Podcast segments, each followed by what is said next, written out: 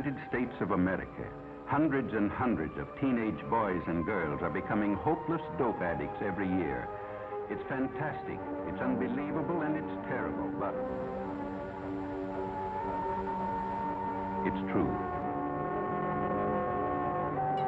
I did. Fucked it up. Okay. Well, welcome to Pretty Girl Pill Club, where we just want to get kissed in the dark, empty corner of a dumb hipster bar and smush our glasses together. And it's real cute and awkward. Spoiler alert! I did not get kissed in the dark corner of a dumb hipster bar last night. Hello, it is Sophie. And Christian. Um, what's up? So we both uh, had we both had plans for hinge dates last night. You actually went on yours, I believe. Yeah. Oh yeah, and they were both yeah. hinge dates. Mine mine fell through for reasons we'll we'll Really? get into. Yeah. But I, I, st- I still had Oh, an eventful no. night, or I still had a good night, you know. Um, but I'm more interested in yours first. Did did you? F- Mine was um. It was. I mean, it was like a good date. You know, like we uh went to a bar in like Miracle Mile uh area, and um, and it was kind of like divey. Um, and he i mean we talked for like three hours. We i got there at nine and we were there until midnight. And i mean it was good. We talked about a lot of stuff. He's a software engineer he's from wisconsin um i don't know we i mean it was good but like at the end of the date he just gave me like a like a half side hug and then got into his uber Right. Okay. and which i mean was fine because like honestly i was very tired and i just wanted to go Right. home um and go to bed uh i went home and ate a real big plate of panda express and went to bed and slept until like two o'clock this afternoon so i mean yeah i wasn't gonna try to like fuck or anything after that but i mean But you but you yeah, would have appreciated like the gesture. Um, well, here's the thing. I think like it was a textbook good date, okay. But I wasn't like, "Oh, I'm in love with you." No. Yeah. I cuz I like very quickly, I like to say that I um I'm the type of person where like if I if I am like already like super into them, you know, I will start like imagining like our fucking wedding. I don't know. Um, honey. You're a simp. Like- my, my little brother's like that too. I'm a Yeah. simp. I am. well, I mean, okay. It's um, cute. It's just not. It's not. It's never served you well, and I don't know if it will. Right. Well, I mean, I guess I don't know. And but I also think it's good to like see like can I imagine having like a relationship with them? Do I want to wake up next to you on like a regular basis and like go do cute dumb things? And I just like I don't know. I guess it's just a matter of It how concretely you like are tied to those ideations. But it's. I mean, yeah. I mean, everyone loves imagining and pretending. But it but sounds like a cool i don't date. think like but if I think if I had like really like felt something, I would have like put that aside. You, would've- know? Yeah. like that would not have been my priority. And the other thing is like, uh, which I was gonna get to you, is that I've been texting another boy that I am going on a date with tomorrow night, and it's been going really well. And so I think like, I think I'm more interested in this other person that I'm going out with tomorrow than I am the guy from last night. Um, the guy that I've been talking to over the past few days, um, I am getting like some. I don't know if this is problematic, but I am getting some like he might not be straight vibes. Like he might also date men. I don't know that Yeah. Why would Why would that be problematic? because I don't know. I feel like I'm making an assumption. But I mean, that's not illegal. I mean, you know, treating someone differently based on the assumption is the harm. Like, you know, Yeah. speculating in and of itself. Yeah, I think I'm I think I'm just like being a little bit speculative. I do get like he might also be into men too vibes, which I mean, that's kind of just like an observation. It's really like nothing about him or whether or not I'm interested. I think it would. I don't. I, again, I'm making assumptions, but if that is the case, um, I'd be interesting interested to see. I don't know. I've just never dated somebody who's also into men, so that would be like interesting. So I don't know, but he is really cute. Um, I, on the other hand, I was supposed to drive an hour, which I mean, a little bit less than an hour. I was gonna go a short distance into a bigger city. Can I To say? go see this- Can I say no pussy is worth driving an hour? I mean, doubt. I mean, like, it's whatever, whatever. No, I. That's not. What do you like? There's nice things on the radio. It's not like that big a deal. I I don't know. I mean, unless I've already slept with them and I already know that I like them, I'm not driving an hour. Well, I didn't end up going. Okay. So either way, like they they're in this other city, this nearby city, um, because they're like house sitting for a friend, and then she's like, "Oh, my friend has like really large dogs, by the way," which you know not turned off by it. Like it's just some vaguely like hippie white people stuff, but I can put up with it. And then she's like, "Oh, um, my friend said that her dog's never had more than four seizures in a day, but she just had her fifth one. So like, I'll keep you posted." And I, and at that point, I was like, I was already on the fence after finding out she had so many big hairy dogs. But like, once I was like, "Damn, there's gonna be like potentially incontinent dogs that I have to help her deal with," I was like, "Yo, Shotty, like you can just take care of this." Like, Like this is know. me signing up for a lot. I don't, I don't, I don't want to. Uh, what I say? I don't want to be able to prevent you from being able, being able to respond, like you know, yeah. to a dog crisis. So I just kind of like noped out of that situation, and I called my ex. But you know, Wait, which ex? the most recent one, Oh, Um, okay. uh, which is you know, it's it's it's fine. You know, we're still. You know, that was. But was she wearing her fucking FUBU sweater? no, not that one. Oh, wait, there's a more recent one? yeah. Which one? Oh, wait. Okay, yeah. No, I'm stupid. Okay. kind of, kind. No, I mean it's fine. Um, but I just wanted to bring up her FUBU sweater because it upsets me. Oh man. We're talking about a white person, Yeah. by the way. Is, and I you think that's all that needs to be said. Sophie's also a white person. Yeah, I can still be like upset Which- about it. to Sophie's credit, and after this, we'll um, roll into uh, Captain's Log. That's my um, placeholder audio for your the, sh- the sea shanty we'll use for your Captain's Log.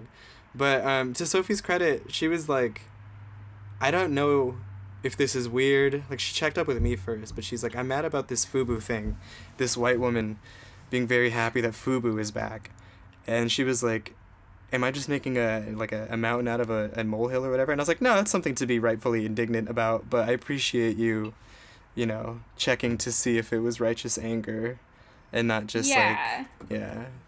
Yeah, because I saw this girl, like, I saw her Instagram post of her wearing a FUBU sweater, and I just had, like, a visceral reaction to it that I, like, uh-huh. didn't know. I was like, you know, because I don't want to be a white knight.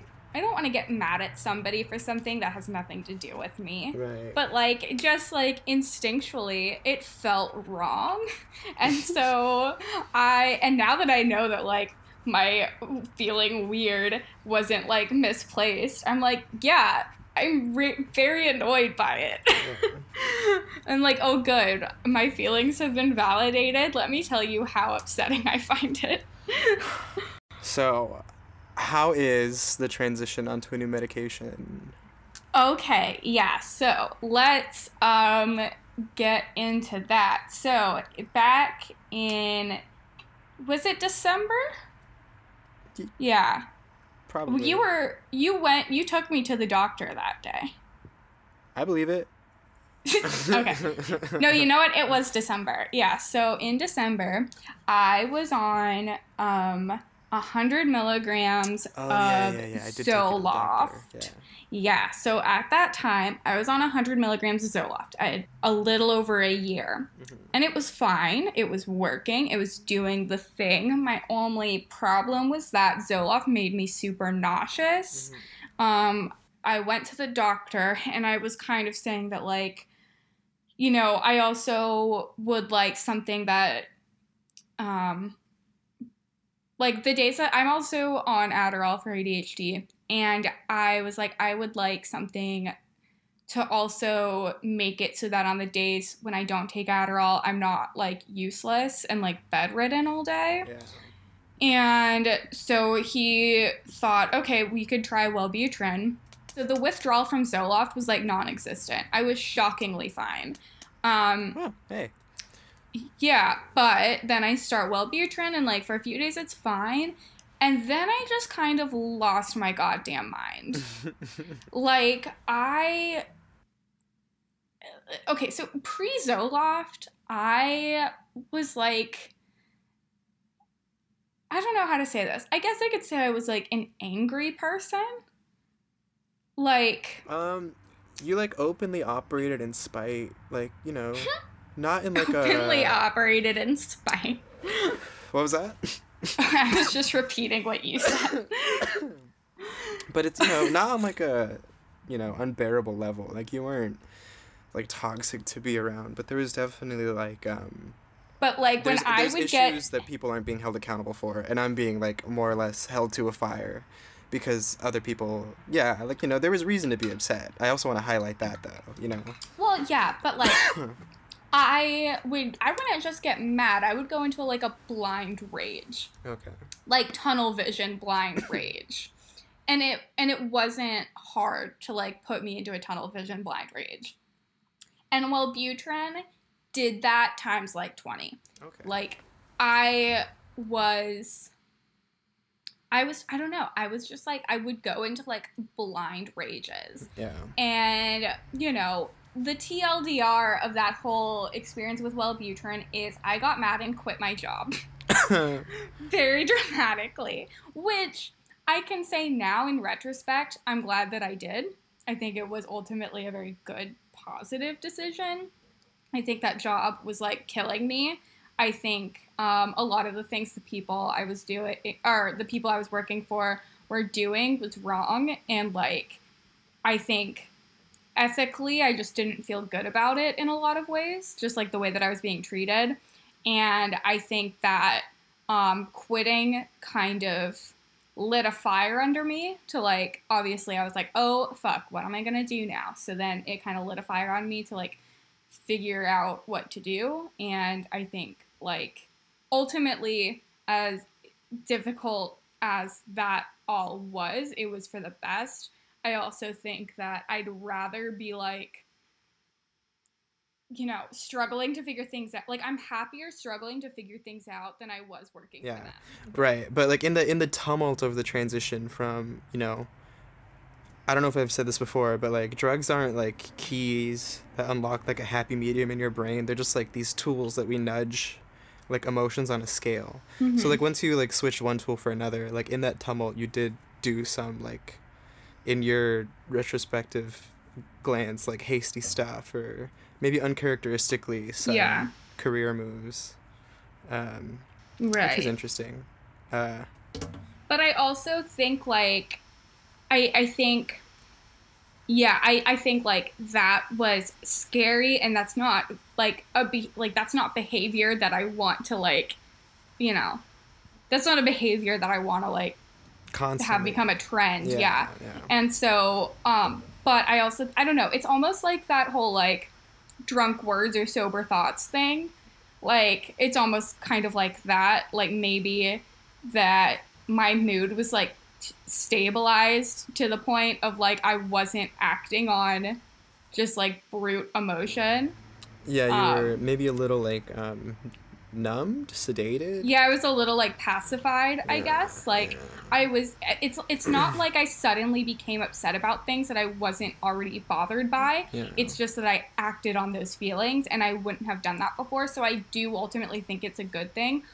However, never doing that again. um, All the uh, fluoride in your water finally wore off. Now, I'm kidding. Yeah, Um, exactly.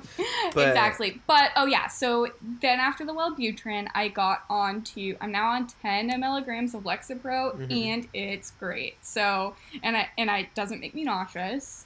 Um, I take it at night before bed, and um, I mean, all is well. So fuck Wellbutrin. I don't know what happened there. Unless it I works think- for you, because it does work. Yeah, unless people. unless you like it. If Yeah. you like it and so you take it. what started off like the discussion around this week's topic was and i don't care to remember her name because i don't want to like give her any more notoriety but there was a woman who like um who shot her boyfriend um 28 times and this is like sort of like an insta Can like, you, yeah, tell me about this because I don't know much about this story. yeah so i don't like i've never i didn't follow this person on instagram but they seem to have like a relatively sizable presence enough that like people care about her and her boyfriend's like travel photos and stuff you know? Um and it's just like uh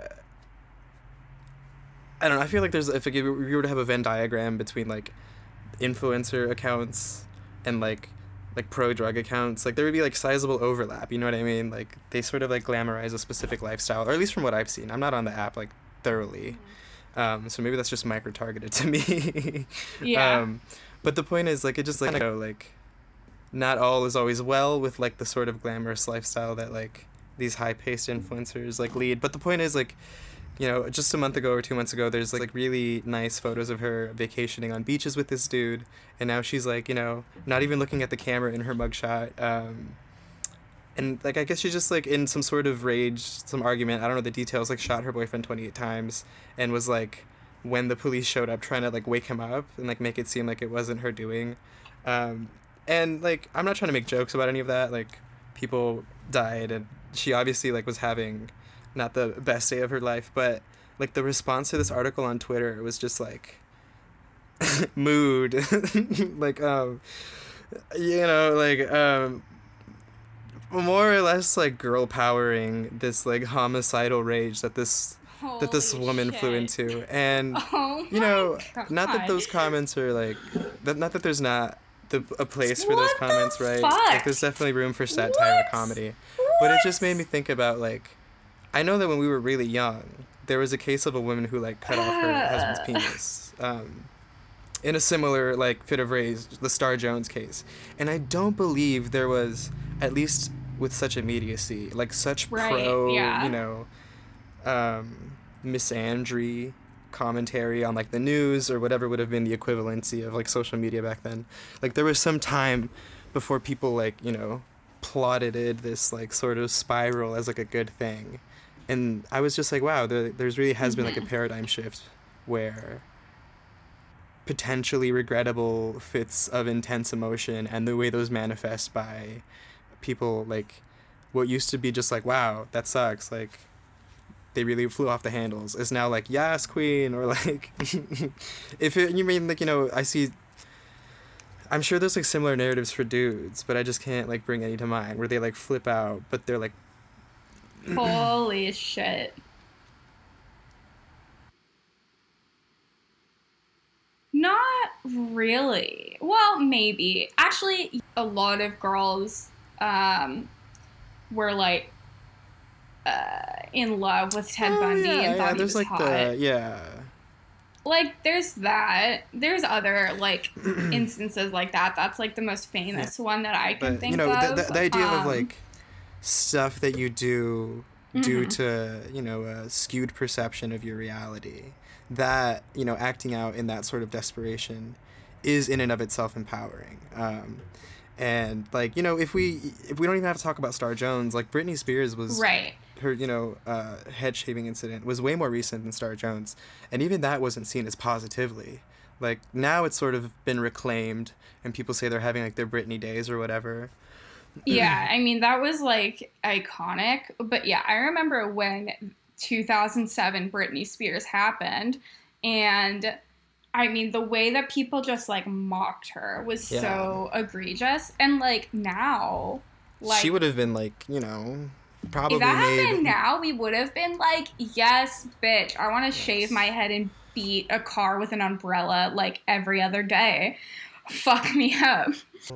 fuck she, i don't did she have any quotes from that breakdown i don't, I don't not that i remember No, but there's all of the, there's like that meme of like if you can't handle me at my 2007 Britney. Yeah. Like you don't deserve me at my 2001 Britney. I don't know, um, or 1999 Britney. So that just got that just got Sophie and I talking because yeah, 1999 Britney was something else if we're being Oh honest. Oh God, yes. Um, but um, and that I was, my sexual awakening. No, I'm kidding. But that was a lot of, or I mean a lot. that was a lot of people's sexual awakening. I've had a you know upsetting number of men come up to me like during whatever 90s night at bars and be like yeah i used to beat off to like britney spears heavy. And i'm just like yeah me too but i'm not like you know telling strangers about that or like new acquaintances.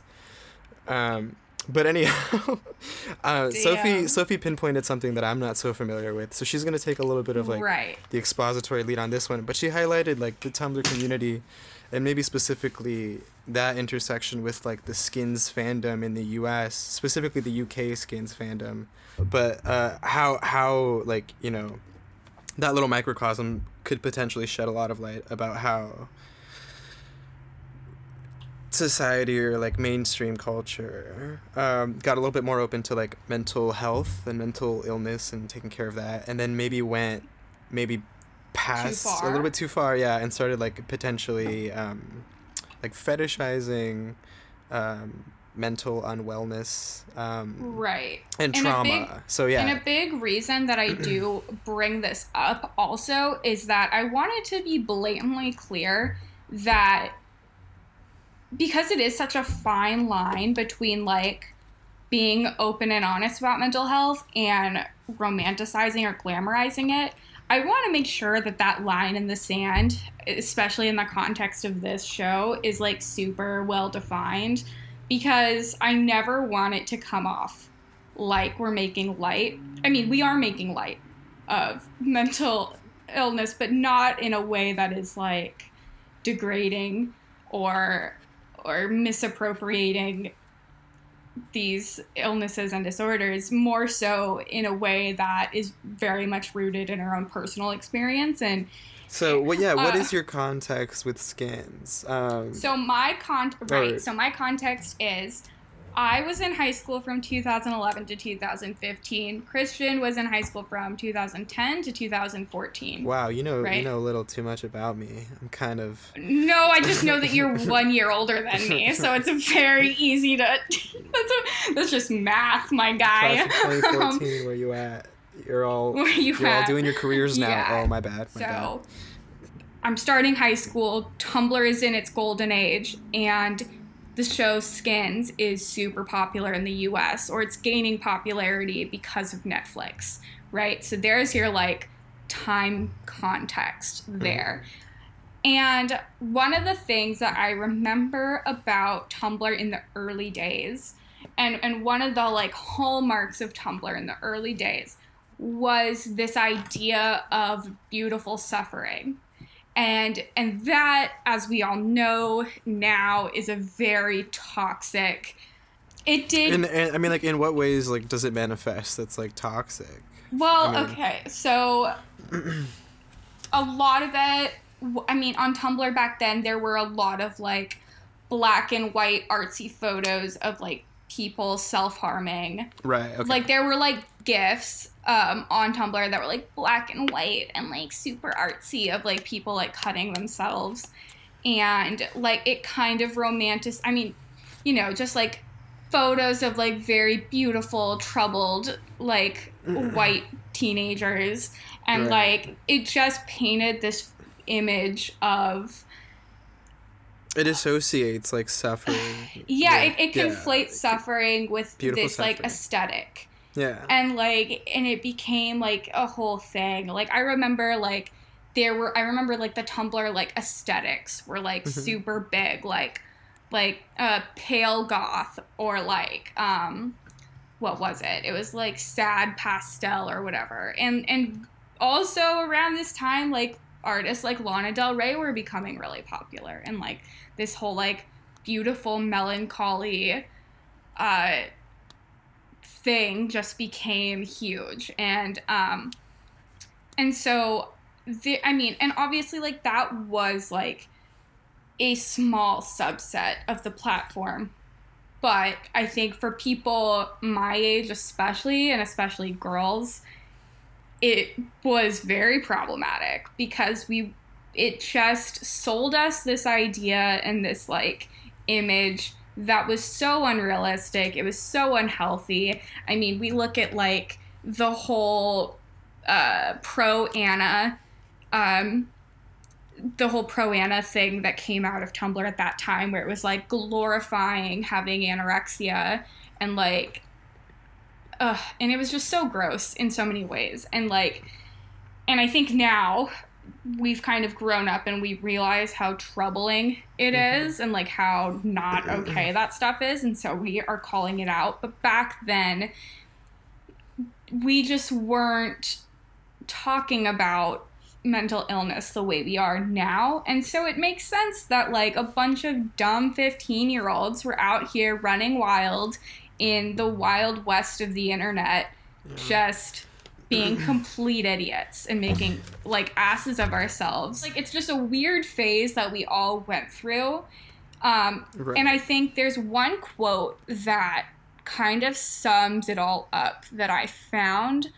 but it's it's something that we all went through collectively because right like there wasn't really like i'm trying to think in 2013 what my frame of reference for like dealing with mental health would have looked like like it definitely wasn't very well rounded until high school like i was still pretty or until college rather like i was still pretty closed off to therapy most of high school um Right. so we're all yeah like pretty ashamed to like admit like Yeah. the ennui that we're all like feeling um that i'm sure like there's people who are on the internet who are more online than us that were like already hip to being like nihilists and doomers or whatever but Right. um and so there's like you know this general naivete and there comes this show which i didn't watch but a lot of people i, I knew i knew so people were watching um and there's like you know Yeah. you said young 14 year olds 15 year olds like doing blow having sex like being fully nude in the first show like that if i had seen that at that time like that definitely would have blown my mind and i probably would have Yeah, engaged in a little bit riskier of behavior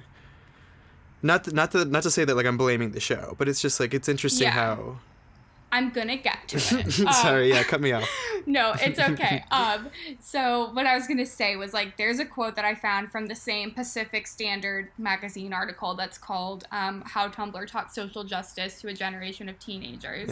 yeah Um, that says, "This wasn't a well-oiled propaganda machine.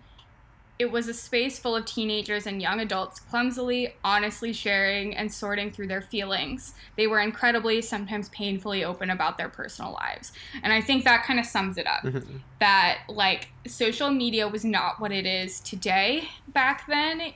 I mean, Tumblr never really got to the point that platforms like Twitter and Instagram did, uh, where there was any, like, like Tumblr never properly monetized itself and like its user base. So No, yeah. there was no real um so it's not like there were like businesses real I mean some of them did but like there weren't really companies on Tumblr. the ad structure was, a lot more loose yeah yeah, the was structure one. was more loose. The the content, like the way that content got popular was like very organic and so I mean it was just I mean just like imagine like any sort of like uh, any sort of society that's just being ran by 15 year old girls and like that's kind of what tumblr was in Right. 2011 to 2015 um, and arguably for longer than that i did read one article that said that like the glory days of tumblr was like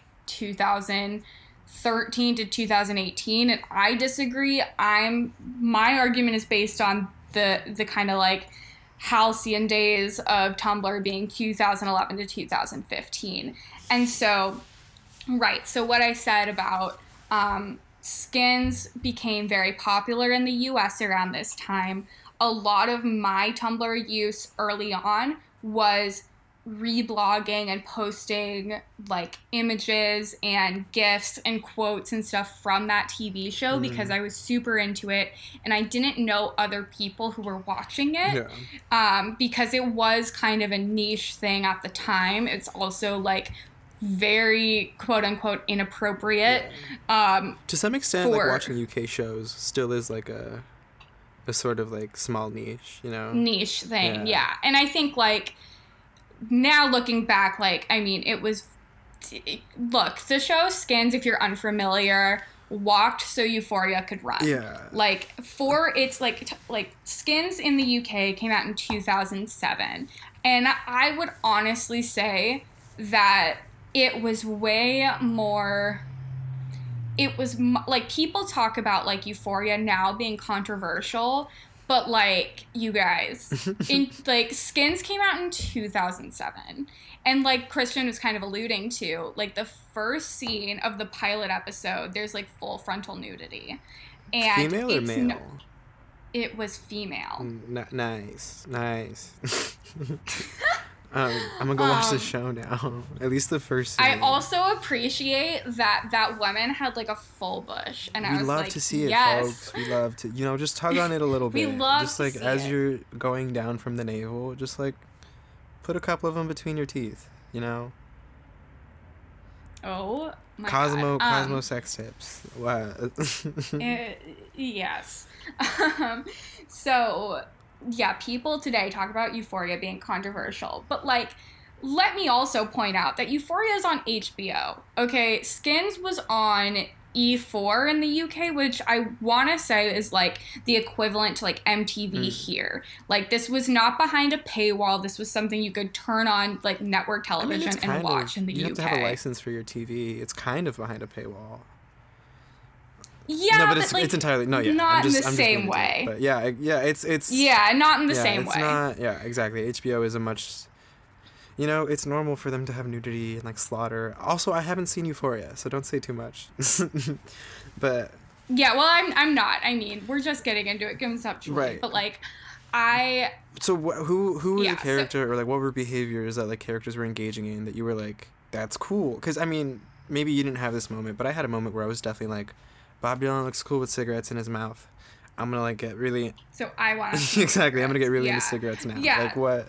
so that leads into another thing where like the react like it's, it, skins becoming popular in the US the reaction to it by teenagers who wa- were the primary audience I mean this wasn't a show that was like marketed towards adults this was a show that was very clearly marketed to teenagers it was meant to tell the story of what being a teenager in 2007 UK. you know, eight, nine, ten. It was yeah, it meant to tell that story like very honestly. The actors were all about the age of the characters they were playing. These weren't like 25 year olds playing, you know, 16 Which I think we'll get into like, this later, but you know, completely defies the American notion of like, oh, we have Mario Lopez, like a 28 year old, playing like a 16 year old in high school. Right.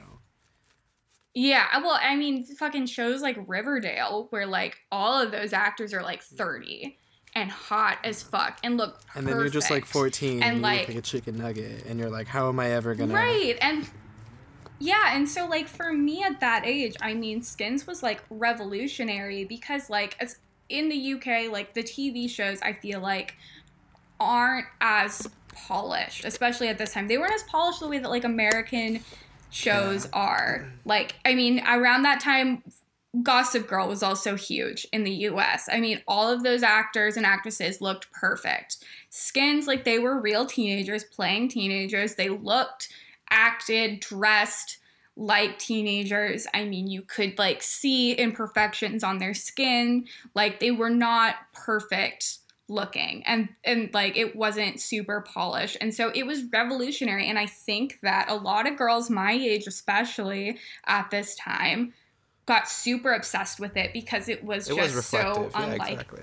it was yeah it really did reflect like a lot of what i wanted to see in Mm-hmm. my media that said the reaction to it in the us was very different to the uk because as we know like the culture around sex and drugs in the us and the uk are super different we still have this like very puritanical um, culture in the us where i mean we just don't talk about like you know teenagers Yeah. having sex we don't talk about teenagers doing drugs we just we just let them and die. definitely- right or it's like if we do it's like in a way it's it's not in the way that like you know the, the show skins i feel like and i still stand by this i think the show really holds up all these years later.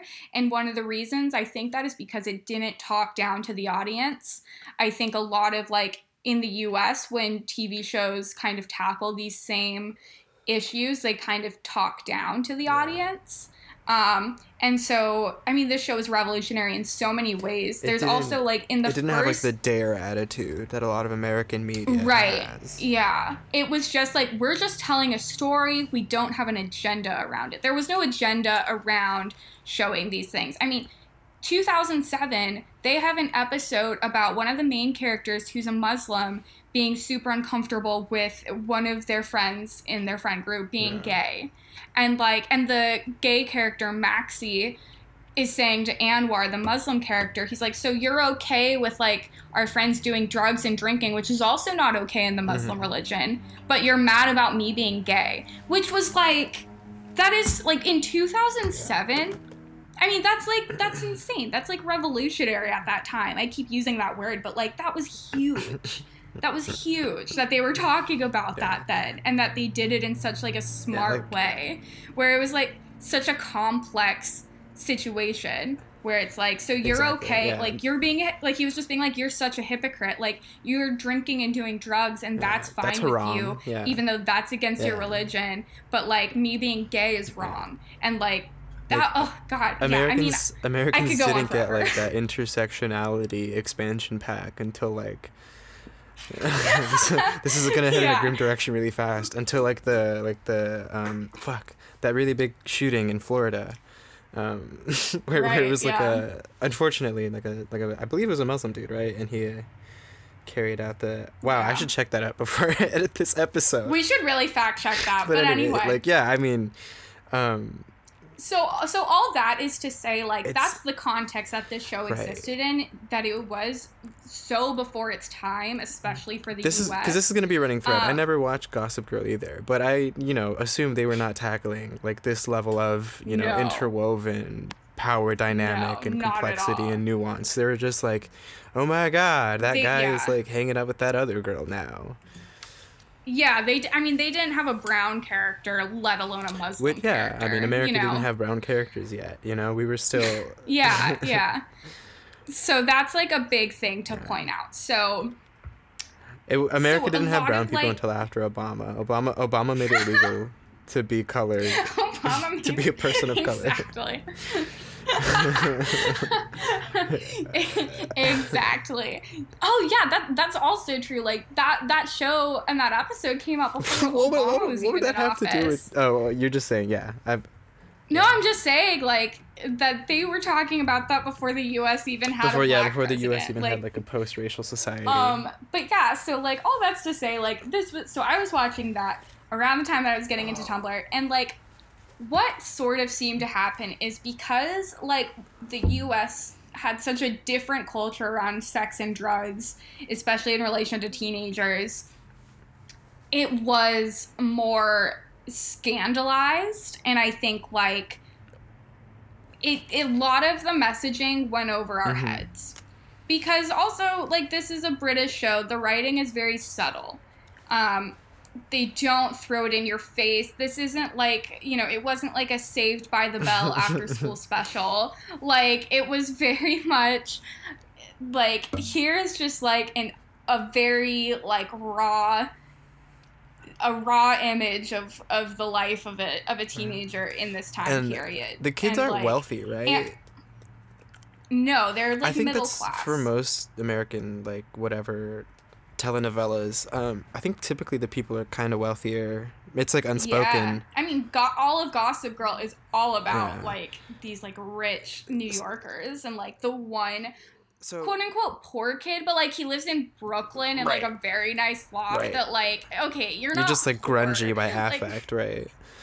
Yeah, you're just like a little more like So, uh, you're just like a hipster. Like I don't know. but you've already yeah. I mean you've already Yeah. like um mentioned a couple paradigms that are different. Like you know the actors are actually teens. Um, Mhm. that thing with like uh, in American sitcoms, it's like this could be you. Like you could be rich. Like you know you could have these problems. Right. And then it wasn't it was never meant to be aspirational and that's going to be a bigger Yeah. point m- go, moving forward in this discussion that show was never trying to be Yeah, Skins was like this. and this is like- happening. this could be happening near you, even. Um, was more or less. Yeah, yeah, and I think like in the UK where the show originated, that was how teenagers at that time felt about the show. They felt like it was a reflection of their lives and like it held a mirror up and and and because yeah, culturally just very different. The characters again were middle class. Um some of there was like one wealthy character. I remember a few wealthy characters um where I mean, that wasn't a thing that went unsaid. Like it was a thing where it was like very clear that there was a division Right. there, or like there was there were storylines about like class differences. Like Yeah. those were things that were talked about. They weren't just like ignored and like brushed over. which like, it happens in America all the time. Yeah. Yeah, it's like, oh, these people are just casually like Yeah. billionaires, like it's fine. And like we just don't talk about it. We and and yeah, on like shows like Riverdale and things like that, they're trying they're just not even acknowledging the fact that like they're portraying something that is so unattainable and like and and this show did not do Right. that. It it created something that was very attainable. and so when you so it's not when you watch that show as like an. American teen, and maybe particularly as like an American like teenage girl, and you don't have that cultural Mhm. context, I now I mean not to say that I didn't see it earlier, but like it completely. How would you ingest it in any way other than like? This is cool because you don't see the actual prevailing like Right. consequences Yeah. of drug use by your peers. You don't see the actual like austerity politics or policies in the UK that like create these circumstances of desperation you're just bored probably in the suburbs which isn't a knock on anybody that's just like who had netflix in like the early 2010s Yeah, yeah. So it's like it wasn't I mean a lot of what they that show tackled was very like relatable and but a lot of it wasn't, you know, for for American Yeah. teenagers.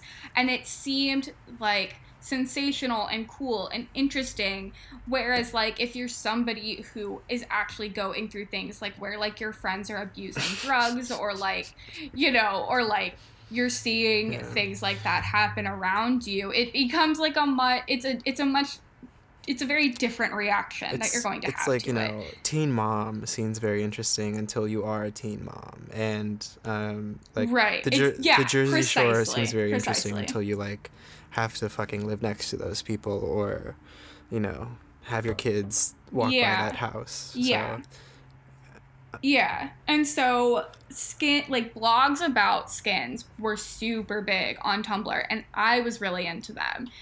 Um but I remember those blogs being Right. huge and one of the like things that got very popular is there's a character in Skins Effie Stoneham, arguably the most like iconic character from that show, at least like in the US fandom that existed. Like she was like the most iconic character, played by Kaya Scodelario, who is like an actual goddess in every way imaginable. actually, I should have done And this. I never looked up a picture of her. So you guys are gonna You should you you are need gonna get to a Google live her reaction. right now. What's her Effie what? uh Effie Stoneham. Okay. Oh, oh yeah, yeah. Yeah.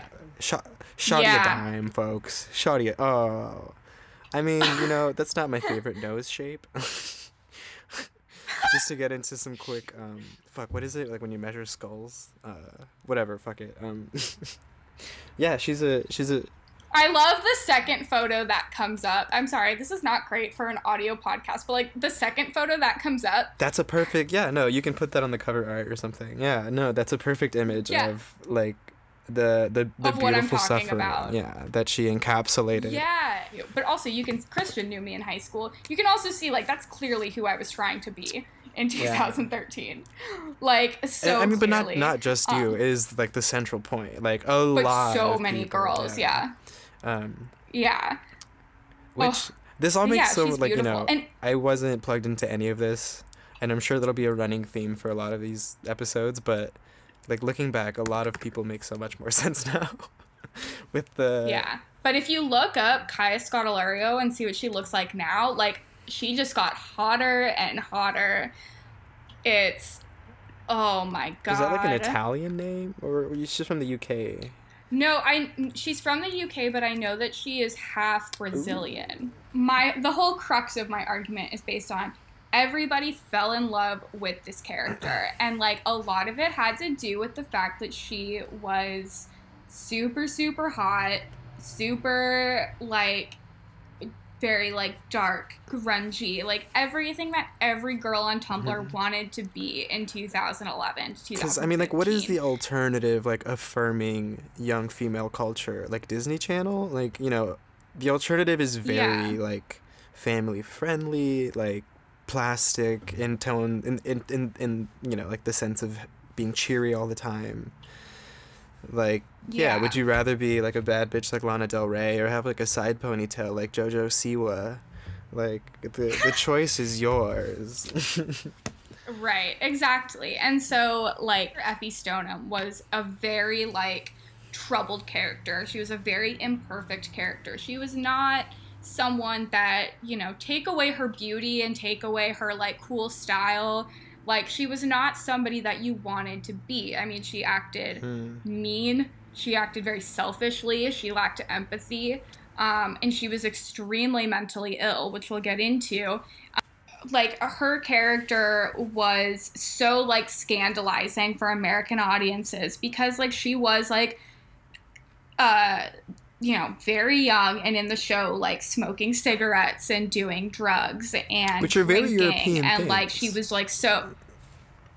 Yeah, like there was not like a, exactly. So to like European audiences, she was a very normal mm-hmm. teenage girl.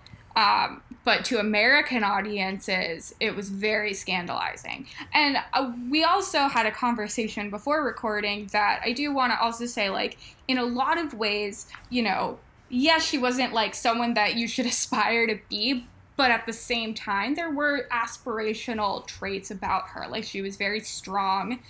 Um, she was she was very independent. She was very um, unapologetic, for better for worse. You know, she very much held her own and didn't give a fuck about what other people thought. And like those things were aspirational. Maybe and maybe it was performative. Mm I mean, obviously it was performative. It's a fictional television show. But I mean, like, if, if it was like, you know, an actual right. person, like, yeah, she's very young, so probably not self-actualized enough to for it to like be a very sincere thing. It might have been like very, very performative. Very like it's hard to, yeah, it's hard to say. Um, what happened was, from my perspective, it seemed like a lot of the fandom kind of conflated her beauty and her style with her suffering. And so what do we get? We get this like beautiful mm-hmm. suffering thing, this narrative at least. Other people might disagree with me. I don't think the writers ever intended for that to be the way that it was perceived. I don't think that that was ever their intention. I don't think they were trying to glamorize what she went through. I think that the show was very gritty and very raw in a lot of ways. Right. And I think that the intention was good and that they weren't trying to make it sexy. The problem is that and and it's not even a problem, but it's like the thing is that she was also very hot. If she and I and I would argue but I would argue that if she was maybe in an alternate universe, if Effie Stoneham had been played by a less, you know, uh, traditionally, conventionally attractive actress, would the response have been the same? Probably not.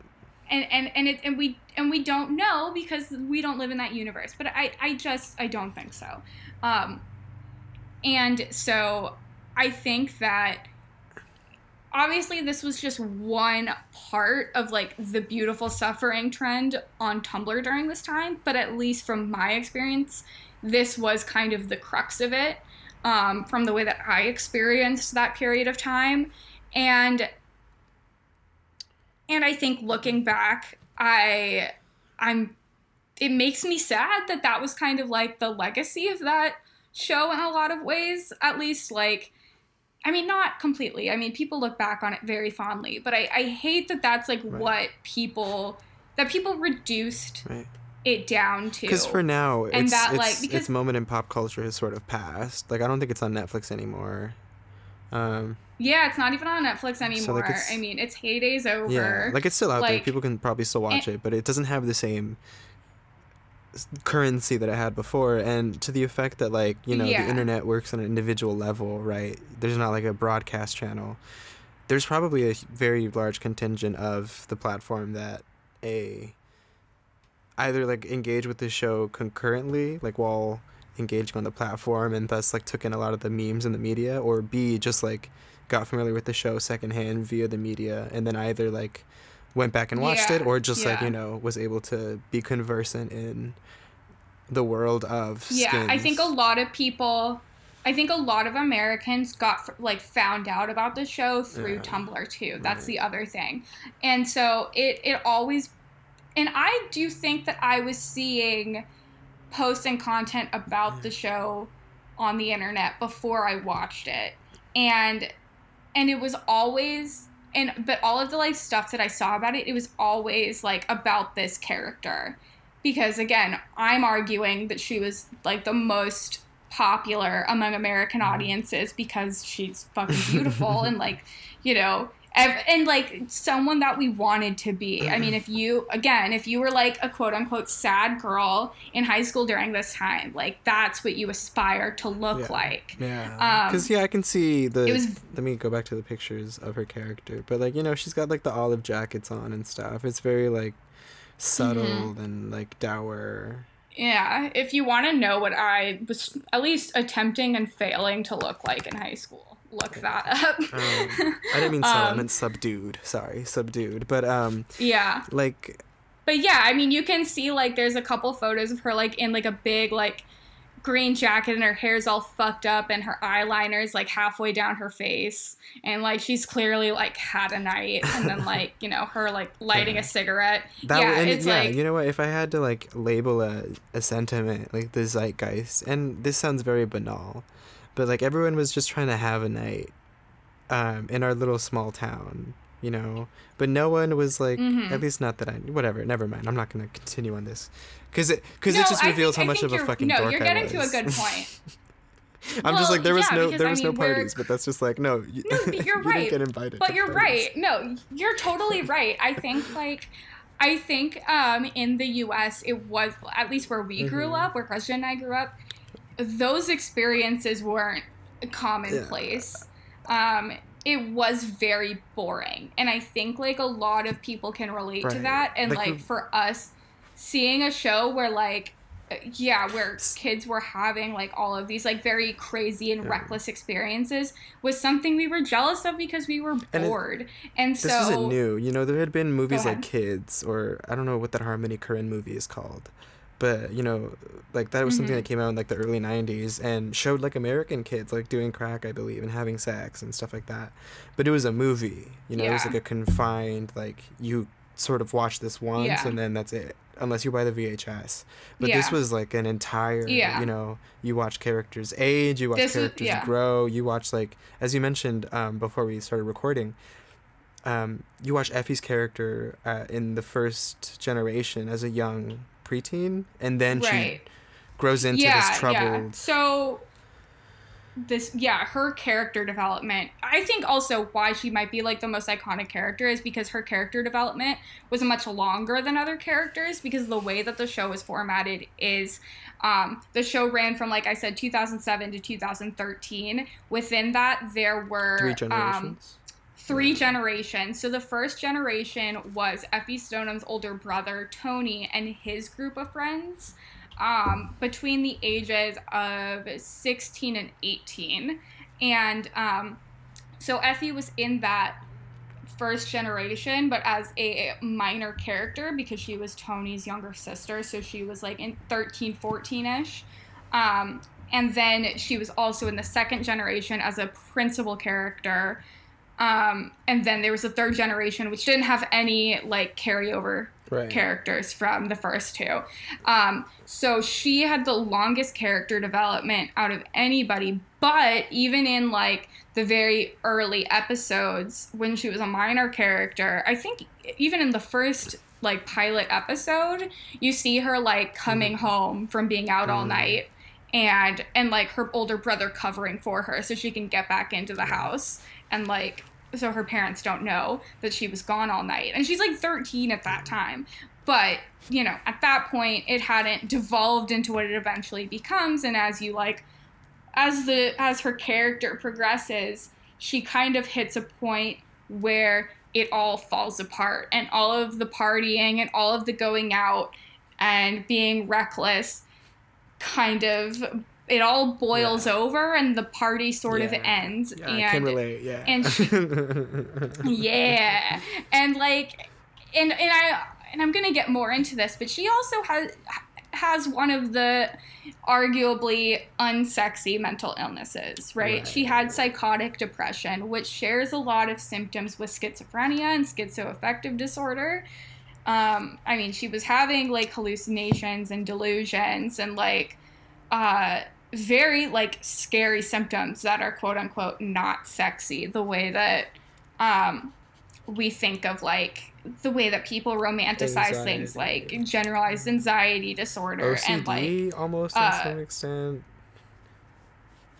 may, yeah yeah you could yeah because the way that people say People OCD, people think like Zooey right, Deschanel, like quirky, like fairy girls, or like OC. Like you know they. I don't know. Maybe that's my. right like a manic pixie Yeah. dream girl i mean the word manic like that goes back that that is like a bipolar And then, thing, yeah, right? like, so depression and to the extent that like depression is conflated with like goth like the idea of a big titty goth right gf it's like yeah you're not depressed you're just Yeah. sad like you know i don't know but but yeah she had psychotic depression. Like she had an actual like psychotic what, what are some other unsexy And ones? Like was- schizophrenia bipolar? Yeah schizophrenia like, yeah. Yeah because those are ones that like oh That's bpd a big one. yeah. I don't know i could see a girl with Um, bpd being kind of hot well, you know, like, there is like the trope about like there is that whole trope that I don't think really exists anymore, but there was definitely a time when it was like, oh, nothing fucks quite like yeah that's very that's very insensitive Um, of me to make that joke but apologies yeah, but like remember that was a trope. That was definitely it's- I mean, a yeah, trope. yeah, like yeah and yeah, so so it's, it's it's important to mention she had one of the quote unquote unsexy mental illnesses, and yet this all this whole storyline, right, and her behavior it gets conflated with teenage girls wanting to look like her. And so not being able, not being, you know, mentally developed enough to make the distinction, it all got clumped together. And that's how we got this culture of at least in this subset got this culture of the beautiful suffering for trend. yeah. And again, I'm not saying that this show was like what started it. I'm saying like this was a big part of that during this time. And and I'm sure there are other examples that I'm just not as familiar with, like other TV shows that maybe people were uh, making similar connections with. But like at least for me and like the media that I was consuming, this was a huge one.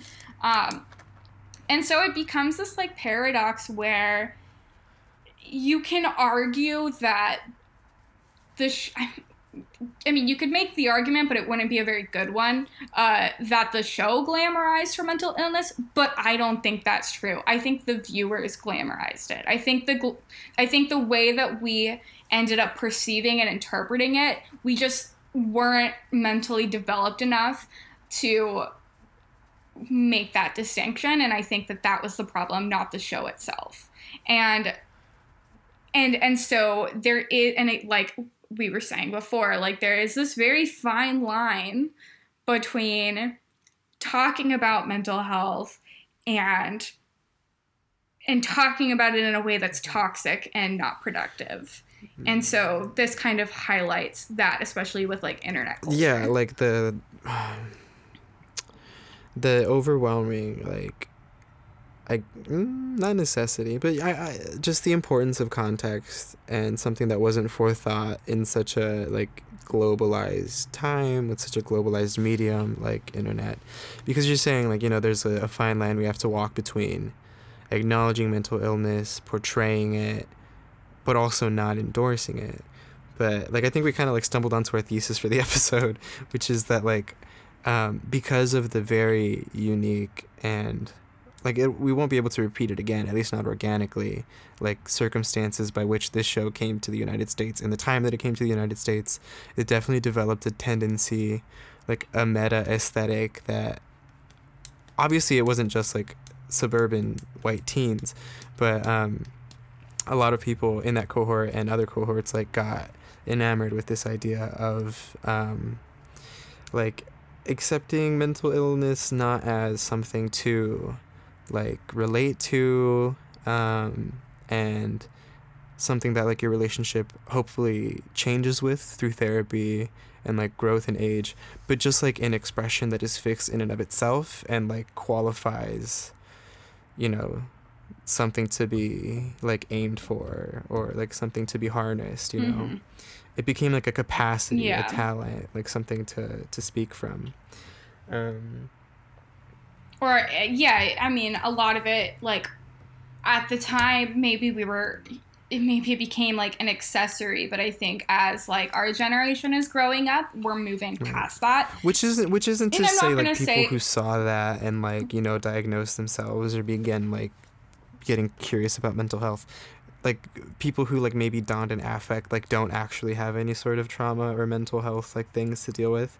But mm-hmm. it's just you know the way we were introduced to it um, was yeah just without its context. Because like like you mentioned this was very like hand it was a more responsible show for like the UK's environment. Um, but it's just when it came yeah. over here it seemed like something cool to strive to and something cool to do. Like mental health it, was performative. yeah, it got appropriated yeah. in a weird way. Um, and and but that but i do want to say like it's not a criticism of the show itself. It's a criticism of the viewers. Right. i think that that show was super impactful in so many ways. And i also think that even though we had this very toxic view of mental illness at that time i believe that that trend as we got older and kind of grew out of that we and became like more self-actualized um it did become a thing where that was our introduction to talking about mental illness. And then now, hopefully, most of us have become self aware enough and self actualized enough and educated enough to be like, to be open about mental illness in a more productive way.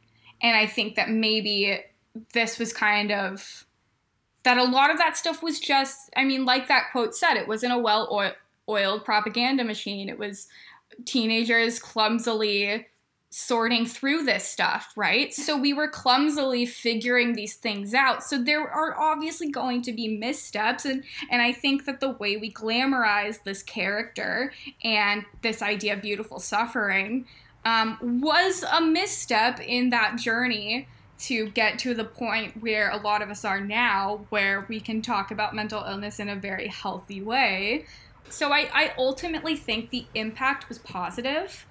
I ultimately think that that show had a lot, um, had a big impact on me when I was mm-hmm. really young. And like, I, look, I'll just say, like, I would not, like, 2020 Sophie cannot exist without 2013 right. Tumblr.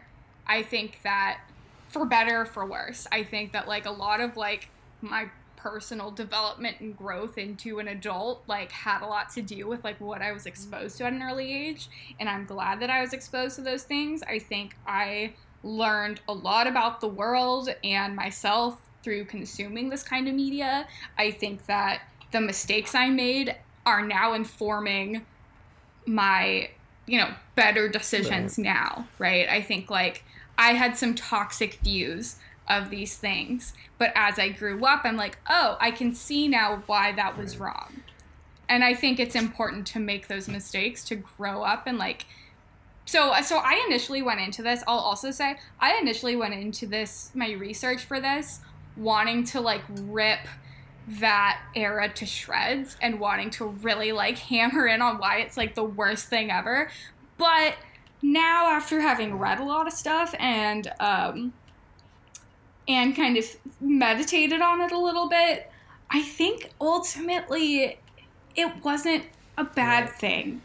I think ultimately it was just a weird time that made us who we are today for better or for worse and it's just kind of like i don't know it's like chaotic chaotic neutral at what Yeah. is it Yeah. i don't know like it's it's not it's neither here nor there i guess It's not. It's not Um, black and white. There's nuance. How how iconoclastic of you to want to take down 2013, but um, the thing about Effy Stonem, like, you wouldn't want to be here exactly. Like, she's not someone whose shoes would be fun to walk in by any stretch of the imagination. She's very. She has a very turbulent life. She's making not the best like personal decisions. It may be like glamorous in the short run, but not great but there is this like the the cultural differences that underlie a lot of the stuff that we talked about um there is this like paradigm that's like almost Nietzschean where like the American like presentation of the sitcom and like the day-to-day life especially of like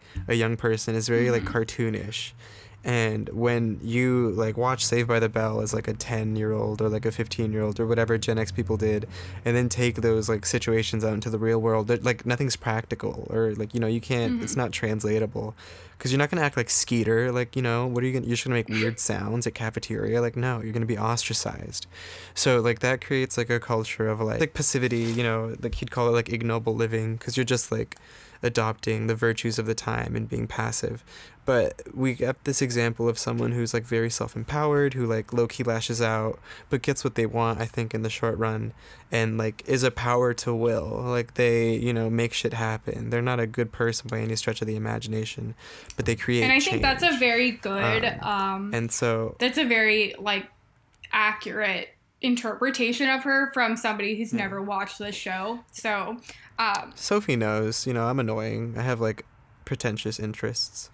Um like she's like she's she's Nietzsche's Ubermensch, like, you know, cuz Nietzsche's like I don't think people are good or bad. I think, you know, people make shit happen and the people who make shit happen just recognize that there's gray area, but you have to like have a thirst for power. right well that's also I'm probably I'm probably butchering both skins and Nietzsche right now. No, I so feel free to call me a dumbass. Look, I mean, I haven't watched the show in a few years, but it, but from what I remember in my interpretation of the show, like that's a very accurate portrayal. And also, I want to point out that like in life, like people aren't, you know, either a protagonist or an antagonist. Like Hmm. people are not black and white, and I think that a lot of unless the they're black or white.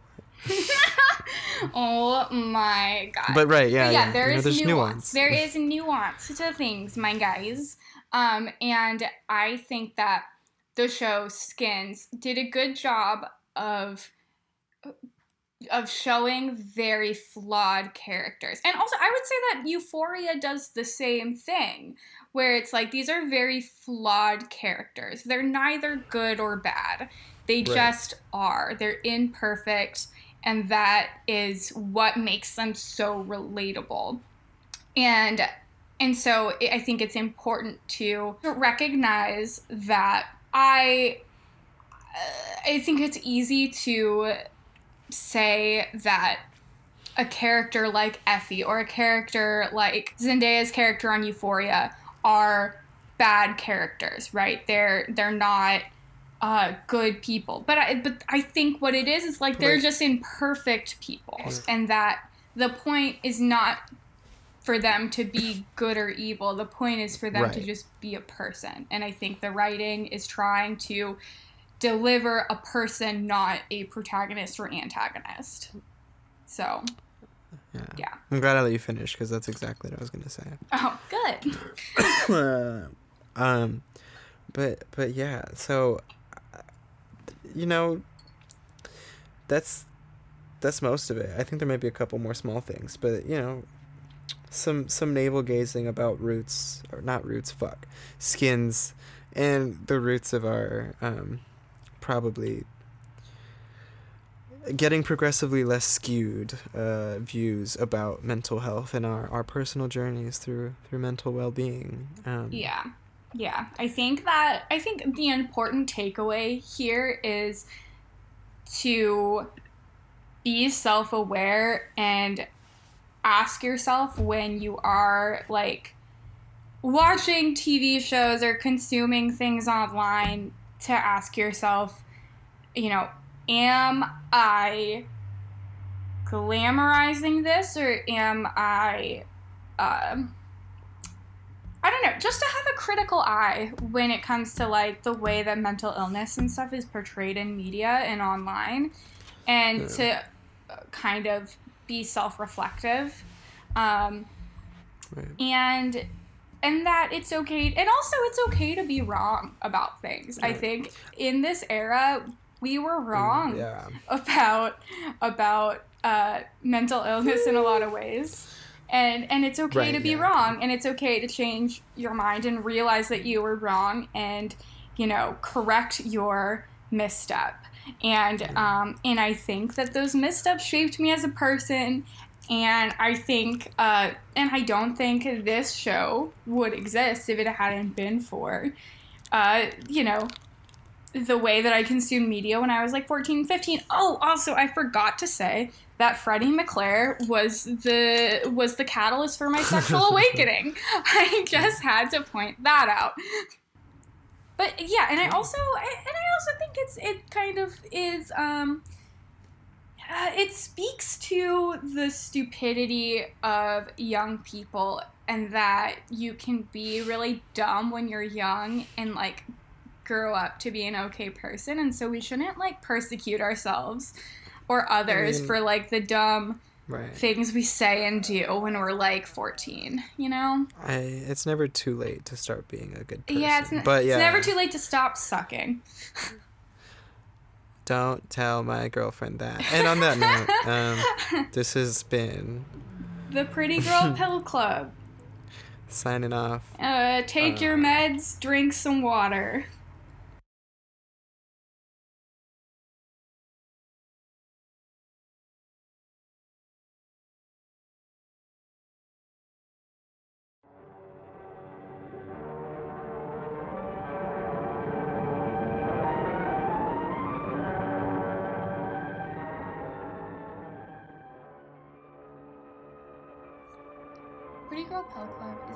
of Public